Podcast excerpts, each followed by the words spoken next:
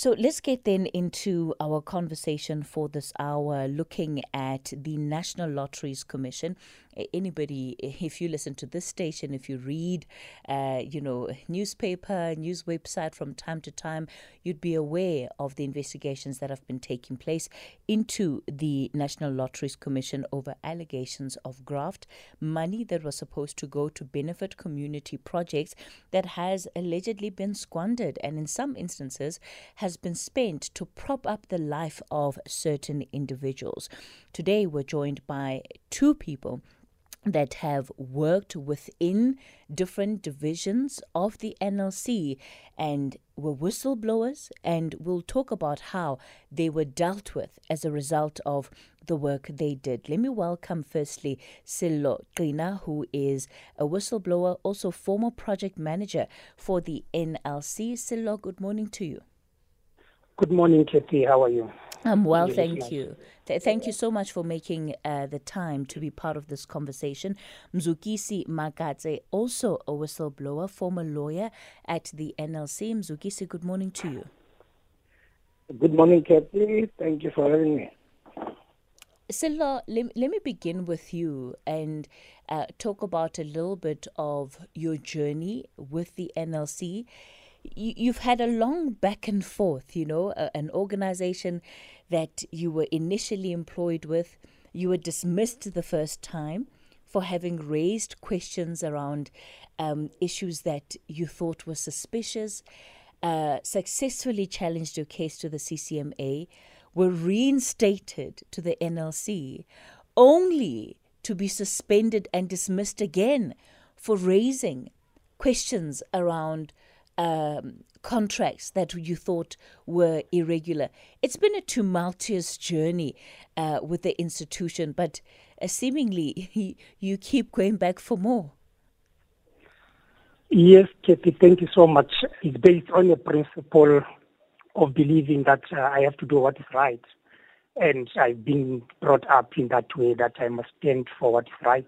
So it's based on that principle that I have to raise the issues and I was raising this issue not only for me, but for the benefit of South Africans and uh, what NLC stands for in terms of its slogan say changing lives.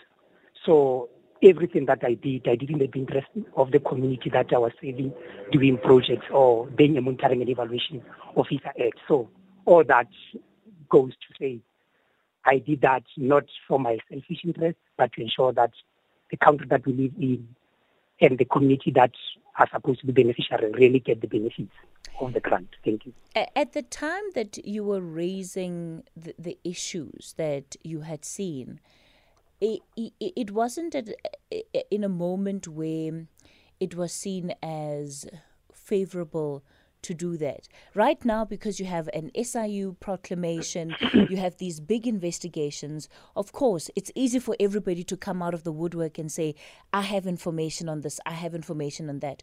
But you are doing it at a time where there was great resistance, even to the idea of looking into corruption in this institution. That's correct, Kathy everyone who's listening, the listeners, even the employees current of NLC, they know the situation then in terms of the employee relations with the employer. And also at that time, I was also a member of the union. I was the chairperson of the union. At some stage, we did raise a number of issues, including when we had our march or the first strike at National Lottery, where issues of corruption were raised by the two unions. If everybody could be able to remember that, who were part, who could also be calling in that we alerted them that there were issues because of as the work that I was doing, I was a monitoring and evaluation officer. As much as the issue that relate to my case is something that I was in allegation or suspicion, but I raised that for the organization to be able to look into and to focus to ensure that it dealt with it accordingly, but that never happened. Instead, it was brought a charge against me in terms of the organization looking into the issue that was raised at that moment how difficult is it, Sello, to be part of an institution and do what you did, which is raise concerns around wrongdoing where you saw them? It has never been easy, Kathy, but it was worth it because of everything I did. I did earnestly and honestly for the understanding that the organization will be able to look into that and correct. And at the time I was raising this, I was not even aware that the scale of wrongdoing or corruption it is at what it is as the reports have revealed, which is information in the public domain. But I was raising mainly because of I was doing my work and I was attached to the community that I was doing work to in terms of ensuring that they get the success out of the project. And I brought that to the attention of the employer as a result of people also from the project raising issues regarding the project that was abandoned, that was not done accordingly, which was linked to certain people within the organization that are supposed not to be linked to. And this project, as I'm talking to, is still not yet finished. That was funded certain amount of money, which is more than 20 million rand, mm. to be able to do that, but that was never finished, was abandoned as a result of the issues that I raised in my report. I, want us to get into some of the intricacies of, of the details uh, a little bit later on. In a moment, I'll give Mzukisi an opportunity to also tell us a little bit about his story and and what happened to him as uh, as as as somebody who was working in the NLC and after that dismissed from the organization again for flagging irregularities. Hashtag SAFM Talking Point. We continue the conversation on the talking point, and actually, quite ironic that uh, Beyond the Headline is going to be doing the special with the NLC later on today, while we have a conversation uh, looking at the whistleblowers that have largely been the target of um, of, of, of, of, of, of, of just bullying in many ways after having raised questions. So, Mzukisi, I wanted to give you a chance to tell us your experience again as a whistleblower. You also had flagged the question or, or raised questions uh, about a contract that um, was being entered into and monies that were being given effectively a grant to an organization that you didn't think qualified? Oh, yes, yes, Kevin. Um, it was just a simple case of, you know, a due diligence in the process of uh, signing off a legal, you know, payment approval. And one could be able to discover that, in fact, the the project itself did not even qualify to be, you know, uh, approved for funding to begin with. Um, and that project was the Buyelekhaya Music Festival that normally takes place in the Eastern Cape.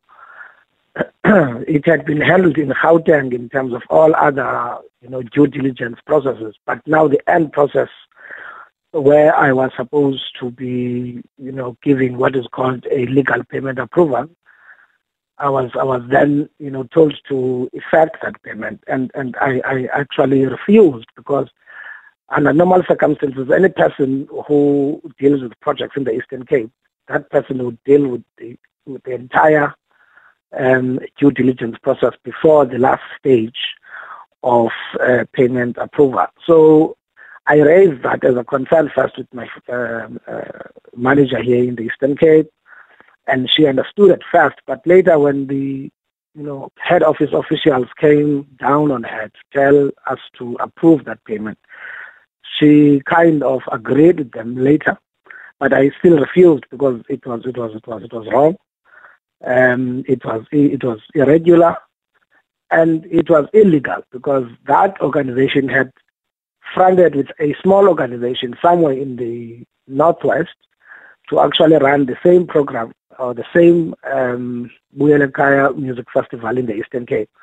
So that in itself um, was was was a huge red flag, which should have led to the manager here in the Eastern Cape and any other person who understood the legal processes within the National Lotteries Commission um, to have actually raised uh, that as a concern and to refuse to to issue or to effect that payment. But uh, eventually, I was I was suspended the very sec- or ne- next day after refusing to effect that payment, um, on the pretense that I, you know, was not performing well and my relations with the other employees was not well. you know, just some nonsensical reasons that you know I was I was put on suspension for, um, and that was the last time I was uh, at the NLC, just because I had raised those issues internally, and I had escalated those issues, in fact, up to the ministerial level at the time that they required me to give reasons why I should not be suspended. And I can tell you now, then, you know, the then minister or the ministerial office then, you know, did not respond effectively to the matter uh, because the commissioner then, uh, Ms. Mampane, uh, was actually the one who had suspended me while sitting at the head office, never even met me before. Um, you know, but she was able to, to, to sign off my suspension and and, and that was it. I, I, was I was I was I was chucked out of the office. I was told in fact to leave the office with, with immediate effect when the letter, you know, notifying me of my suspension was given to me the following morning. And and and that was it. I had about uh, five and a half months, you know, uh, five months in fact effectively when after I had been employed by the National Autonomous Commission. But it was clear uh, that the processes there was a confusion of processes and system, which I thought were deliberately, you know, created to to to ensure this type of of, of, of, operation, which seemed to me at the time as a well orchestrated scheme, you know, that repurposed the entire organization, mm. you know, to effect this particular scheme, because the what is called the proactive funding, you know, was done in such a way that you know, the board or certain members within the NLC executive could be able to identify whatever project, present that to an acquiescent board uh, that to, you know, just approve that they must be funded, even if they have not or they had not submitted any application. And we find that those organizations that were identified were organizations that were identified by individuals from within the, the, the, the executive uh, of the NLC you know, and have those, you know, hijacked somewhere by their family members and, and, and pay off huge amounts of money to those mm. organizations. I, I think so, you you know Mzuki, sorry to interject there. Even yes. even just the concept around proactive funding in and of itself, right? It it raises so many questions because you can't have a process that um, is simply not subject to any kind of scrutiny. But I'll give you a chance to continue uh, just sure. with some of the flaws that you had identified at the NLC. It's time for the latest news headlines. And Police Minister Bheki Cele has called for swift action to deal with the ongoing killings in the Beach area near Mthatha in the Eastern Cape. He and other government ministers paid a visit to the family which lost eight members in two separate incidents at Thandzeka last week. I'll have details on these and other stories at 11. Katie has your SAFM market update. The rand is trading at 17 rand 22 to the dollar, 20 rand 49 to the pound, and 17 rand 22 to the euro. Markets in Asia ended higher. The JSE also higher in mid-morning trade. Gold is trading at $1,743. Platinum $984 per ounce. The price of Brent crude oil is at $88.21 a barrel. SAFM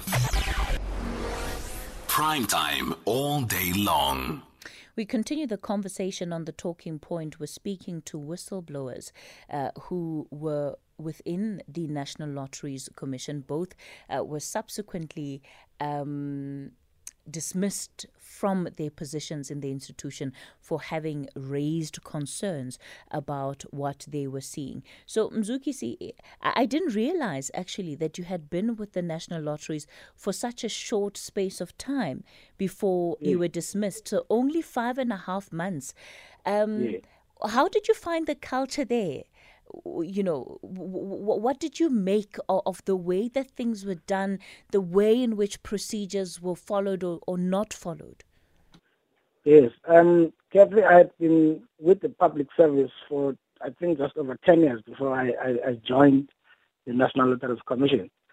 Uh, in fact, just before I joined them, I was I was with the higher education uh, department, and when I found so what I found there was a, a, a serious culture of fear to confront or to raise issues that relate to you know processes that relate to approval of funding you know, the entire system, there was this confusion of system, which I thought it was a deliberately, you know, uh, created confusion. Um, and, and I found that it was very difficult for officials to, to, to, to report wrongdoing because officials actually understood and they knew that the board or certain members of the board and were, were actually colluding with certain members of the executive to actually approve wrong funding, to actually approve, um, you know, uh, wrong payments. So I found that uh, even if, if, even though they knew what was, was what was happening, they just you know uh, could not raise those things because they feared for their employment. You know, they feared victimization, and I found that to be extremely strange because the entire organization was so silent on this on, on this wrongdoing. It was just normal, you know, for things just to be referred to, you know, a province to approve without even checking if they had actually qualified to be uh, approved for funding or they qualified to be paid off. So those were the issues that I found. I also found that, in fact, uh, even some members of parliament um, were working with certain members of the board and certain members within the executive. So whatever project that they were actually, you know, uh, that they had applied for, uh, they would have to be prioritized because they belong to certain members of parliament. So those are the issues that I found, you know, there, and I was told by so many of the employees within uh, the organization that I worked with, and I found it strange that they could not raise these issues. So when I, I, I, I, found a wrongdoing in the project that I was dealing with, for me it was normal that uh, this had to be flagged and this needed to be corrected. And and I did exactly as such because I mean as I was saying I've been with the public service for so many years. I'd never been in a situation where I should be fearing to raise issues when I saw anything wrong. But how I was dealt with afterwards, you know, clearly, you know, showed me why those employees were, were, were scared to raise issues because I was I was I was I was dealt with so harshly that I had to leave my employment the following morning, and eventually I was dismissed. You know, I, I remember things that were said about me and how I was so disrespectful and how I was so dishonest and how I was a thief. All sort of allegations were labeled against me by very senior individuals within that organization. Mm. I mean, even my own supervisor, who I had worked with quite well, you know, who I had, you know, been submitting work to, was was also, you know, telling a lot of lies because she had to do that to protect what the senior executives were doing. So this thing was a serious collusion between the senior executives who have since resigned from the, the National Lotteries Commission mm. and, you know, certain managers from within the head office and I dare to say even the provincial manager here in the Eastern Cape then, you know, was, was, was roped into this scheme because she could not confront what was wrong. She could not say what was wrong. So in a way, fearing for her job, she had to also, you know, be brought into the scheme. Sure, sure. Defend the, the, the scheme. Yeah, so I'm saying that is what I found there, and it was, it was terrible. It was a terrible state of affairs to have an organization that is run by iron fist and by fear and to have an organization that you know is able to approve so much wrong things that cost the organization millions of rand. Sello, as somebody who had been at the NLC for longer, what do you have to say about this culture? Because, of course, when you were raising concerns about the issues you were picking up, there was an, an opportunity for some of your colleagues to come out and to support you. What did you find the treatment was um, from from within the organization? Thanks, Kathy. Uh, like I said, I also had to be in the union. I was also the chairperson of the union at the time. So some of the issues trying to do procedurally would raise them in forums whereby we meet with the management. One of the issues that I remember is the issue of the culture or things that management was not doing right. It was also issue of promotion of individuals who are pro or who are supporting some of the things that the management was doing. And as a union, I remember we raised that particular meeting and then we really condemned the manner in which the organization is conducting itself and the management is doing that. But instead that was dismissed as if nothing has happened. And the management at that time felt clearly that they've got the prerogative to promote whoever they wish to based on what is happening. And later within that, we, we try at all costs to try to, at certain platforms, to engage the management to ensure that we change the culture on how things are done and raise issues. But that was dismissed because of, like uh, my colleague said, that there was that culture of fear that was uh, brought in with the organization. If you are being open and talk about issues, you'll be dealt with in a particular way. So, but we believed, and myself and others, that we need to keep on trying and raise issues and deal with issues as they come and be able to make management aware. So, the issue specifically to issue of projects that were not working well or relating to what my colleague has already said, and that also that I also reported that was in the Kuruma, whereby the project funding project was funded.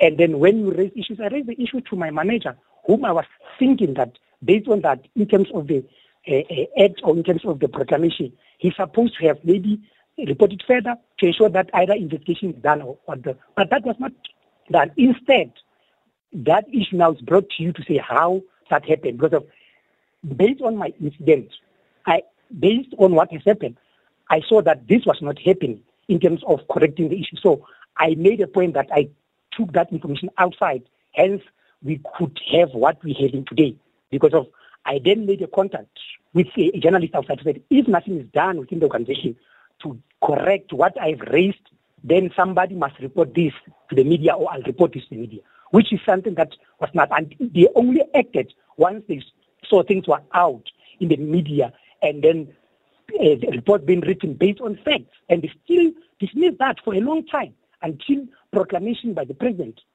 was done, whereby a full investigation by SIU and all that discipline, which we see. But all that was raised a long time, and then nothing was done by the management of that time.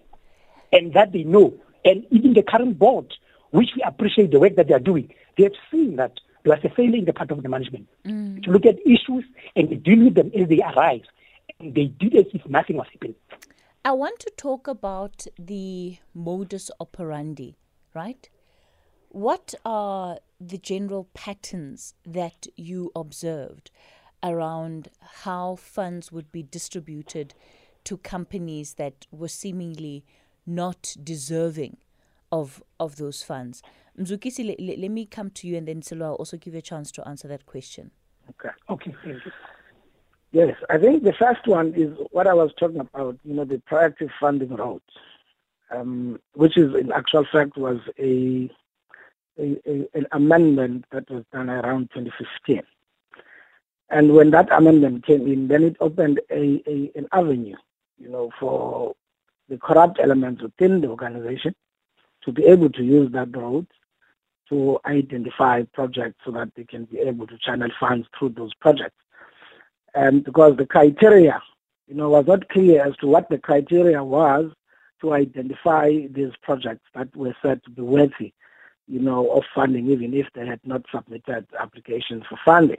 So that was one route that was being used, which actually was being used effectively to, to, to, to prop up this particular scheme. Because so much money you know, was lost, you know, from the organization as a result of this particular, you know, route, which is the proactive funding route. I think the second one was the the the hijacking of the of, of, of the NGOs uh, by certain elements that were working with uh, agents, certain elements from within the organization that were working with agents from the outside.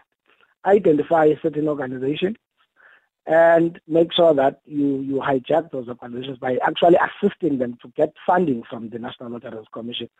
And then once they get that particular fund, then you are able to take you know a big chunk of that money and leave them with, with, with crumbs you know, so that they can be able to say they were funded by the National Lotteries Commission. So that was another route that was being used that we, we, observed. So, so, um, so, so, so, Mzukisi, yeah. this hijacking of NGOs, is it yeah. conversations that would take place um, with either uh, employees at the NLC, executives, those that were benefiting, who would go to certain NGOs and say, look, um, you are a candidate for X amount of money, we will give you this grant on condition that um, you give us, if it's 5 million rand, you give us 2 million rand and you stay with 3 million. Yes. Is, is that how it yes. happened? Yes, that's, that's, that's exactly how it happened. Well, Okay. the, the, the, the, the, the pattern is such that the outside uh, uh, uh, agent would seem to have someone working with him from within the National Lotteries Commission. And then they approach that particular organization for funding, and they would uh, say, we'll get this X amount of percentage, then this is how much you'll get. Sometimes they don't even tell them the exact amount that they can be able to get from the National Lotteries Commission. And then when that money comes, it goes to the bank account that will only report to the agent as to how much money that has come through. And then the agent will then take whatever amount that they feel um, they, they deserved, and then they will then give what is left to that organization, which under normal circumstances will be a very small amount that goes to those uh, uh, uh, organizations. And the big chunk goes to this individual who is an agent. And what is what has emerged is that you know certain lawyers, for instance, uh, in, in Joburg and in, in, in, in Limpopo, you know, we're working with you know highly ranked officials within the National Lotteries Commission to do exactly this type of thing. You know, um, and, and, and we are still awaiting the day when the SIU brings these matters before court so that they can be properly ventilated. But what has emerged as a picture was that there are certainly or highly placed individuals within the executive of the National Lotteries Commission who are working with these individuals from the outside to actually defraud, if I may put it like that, because that to me was a fraud, to actually defraud these uh, small NGOs uh, into into millions of rands and and and that's the picture that has uh, emerged, as, as I was saying. So we are really waiting to see how is this going to happen. We have seen some of these individuals implicated resigning. Uh, we hope that um, with the new board that has come on, on board, um, they will follow them to the letter, you know, to ensure that even their pensions they are they are frozen, Mm. so that whatever that they have stolen, um, you know, if they have stolen anything, that can be recovered eventually through their pension because they cannot be let loose now because the information has, has surfaced that there's much that really needs to be looked at in as far as they are conducting their operations from within. So I'm, I'm, I'm saying, you know, with the new board and the zeal that the board has shown, I think we are happy with that. We really want to see it doing its work without any hindrances from anyone. We also want to support the board. We still want to talk to the board. We have not even had the opportunity to speak to them.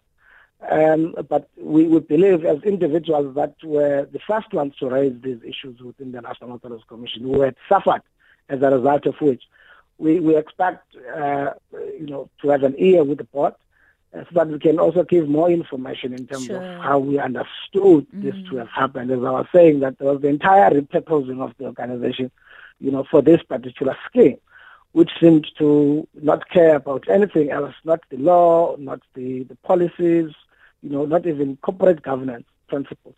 They were just doing as they pleased. They treated that organization as if it, it was their own, you know, kitchen, you know, where they could cook whatever they want and eat it at the time that they wanted. So it is a serious, you know, issue that the board, the current board really need to look at so that we recover whatever that was stolen from these individuals that were involved. Uh, That is very, very important. Sure. Uh, Sello, one of the matters that you raised concerns about would ultimately not only lead to this investigation that is taking place by the SIU, but also a- case that has now become really prominent, which involves the former NLC boss, that is um, Thabang Charlotte Mampane, several lawyers, including actress Terry Pheto. What was it about that case that you had found to be particularly irregular? Because w- when we look at the amounts of, of monies that are, are being spoken about here, I, I mean, it's just, it's un, you know, it's unimaginable, right? You're talking about luxury properties, luxury houses that have been, um, you know, basically uh, that, that, that, that have been put under curatorship of the SIU while these investigations take place? Thank you, Katie.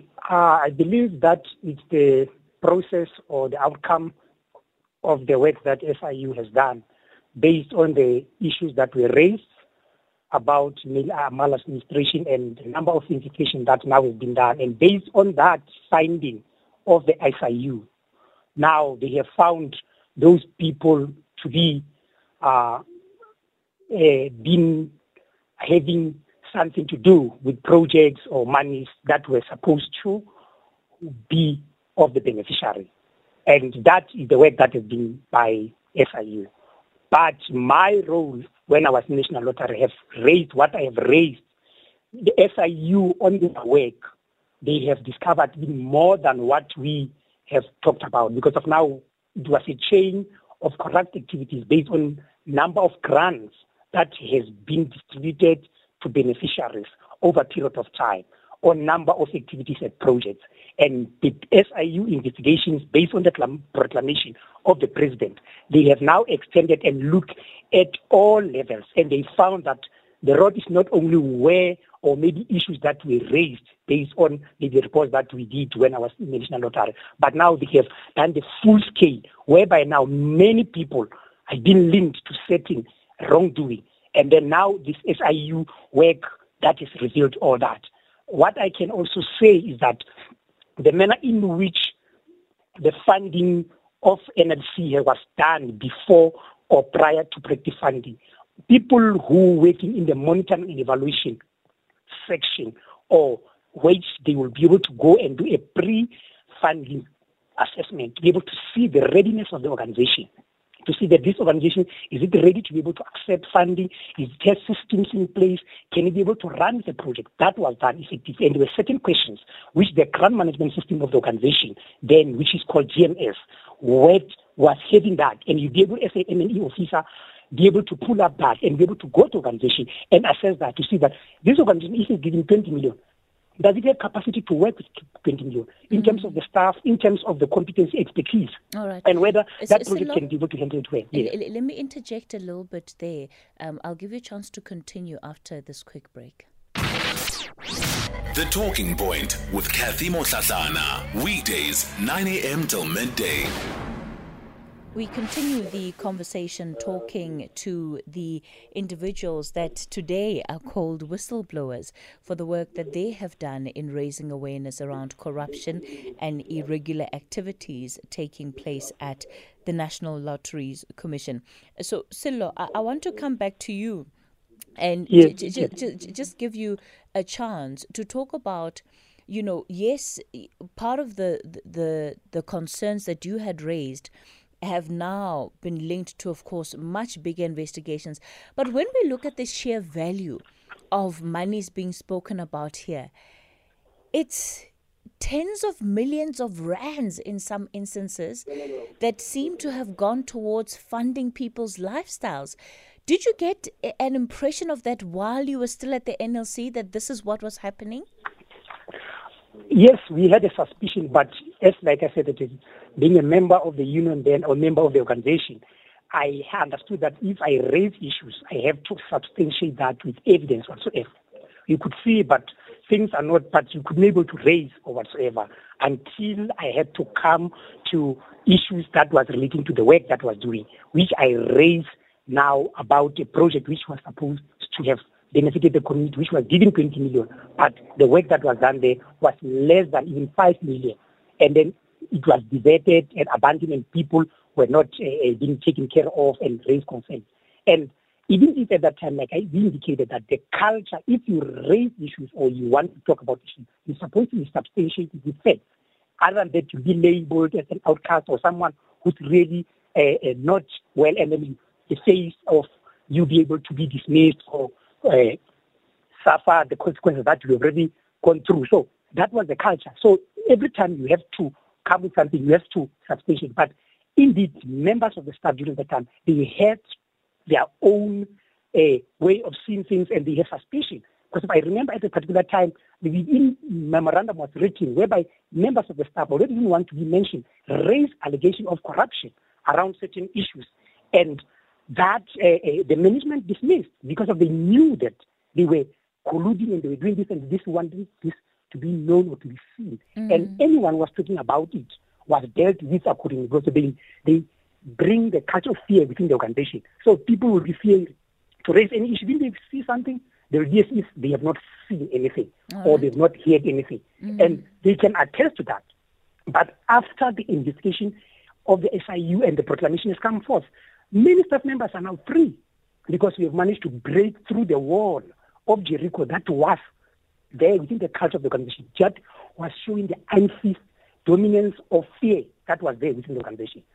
So even today, members of staff are still able to share light in other things that they have seen and then giving that information to journalists or to other uh, institutions to be able to ensure that the road is dark, deep, and that is taken care of. That's what I can say, Katie. We're edging towards the end of this conversation. Mzukisi, I wanted to ask you, what has it cost you to be known as a whistleblower? What did you have to sacrifice for that?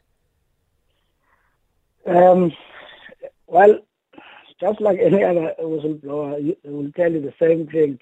You, lo- you lose everything, by the way. Um, you lose everything. You even lose your familiar your familial bonds. You know, uh, because you, you eventually have problems in your own family. You know, um, your kids can you know pay school fees. You, know, I mean, I'm talking basic things that should be taken care of. They they lose their medical aid. I'm just talking about people that are dependent on you, your extended family. You know, you, lose quite a lot. You lose everything. Um, you have to hold on to your insanity. That's that's just you know the level of, of loss that you you, you suffer eventually. I, am not exaggerating, but you you are left with your sanity to hold on because everything just just just falls, you know, um, away. Uh, but that is the story for the entire, um, you know, whistleblowers. Some of them have lost even their lives in the process. So you still feel grateful that you still have your life, um, but having lost your livelihood, you know, having to go, you know, to the lands that you have you had never gone before in trying to survive. So I'm just saying this is just the, the, the bigger picture of what one would lose once you become the whistleblower. But you always know that it is something that is worth being done. Because if you don't do it, who else will do? Mm. Uh, because it's, it is something that has to be done. As what uh, my, my, my fellow uh, colleagues were saying, that you have to do the right thing. It's as simple as that, but it is not as simple when it comes to doing it. Because many people, they know what is right and they know what needs to be done, but they would rather not do it because of the consequences that one will suffer as a result. So it is, it is something that really needs to be propagated from the highest office of this country. Because I always say, without the whistleblowers, there is no effective way that we can be able to fight corruption in this country. So you need to make sure that from the highest office of the president, otherwise even I, I wrote something proposing to the president that you had created so many commissions within the president. Why not create a commission on whistleblowing and ensuring the protection and the support of whistleblowers? Because that is the most effective way of fighting corruption. Because if we have an army of, of whistleblowers, it becomes difficult for you to, to, to, to, to victimize, to persecute, and to kill them. Because now you've got a whole number of, you know, a whole society you know, becoming whistleblowers. We don't have individuals who are labeled as impi impi and, and all of that mm. in terms of the old language. But now you know that even the entire society is able to come behind whoever, you know, uh, becomes a whistleblower, and the, the whistleblowing becomes a norm in our society. All right. so I'm saying that's the president of our country that should be able to lead that, that, that type of mm. revolution. Mm. Mzukisi Makatse, let me thank you for your time in this hour, Sello Qhina, as well. Both of these men having been behind whistleblowing that took place at the National Lotteries Commission. As you heard, they paid gravely for having exposed that corruption when it comes to their own personal lives and how they were affected.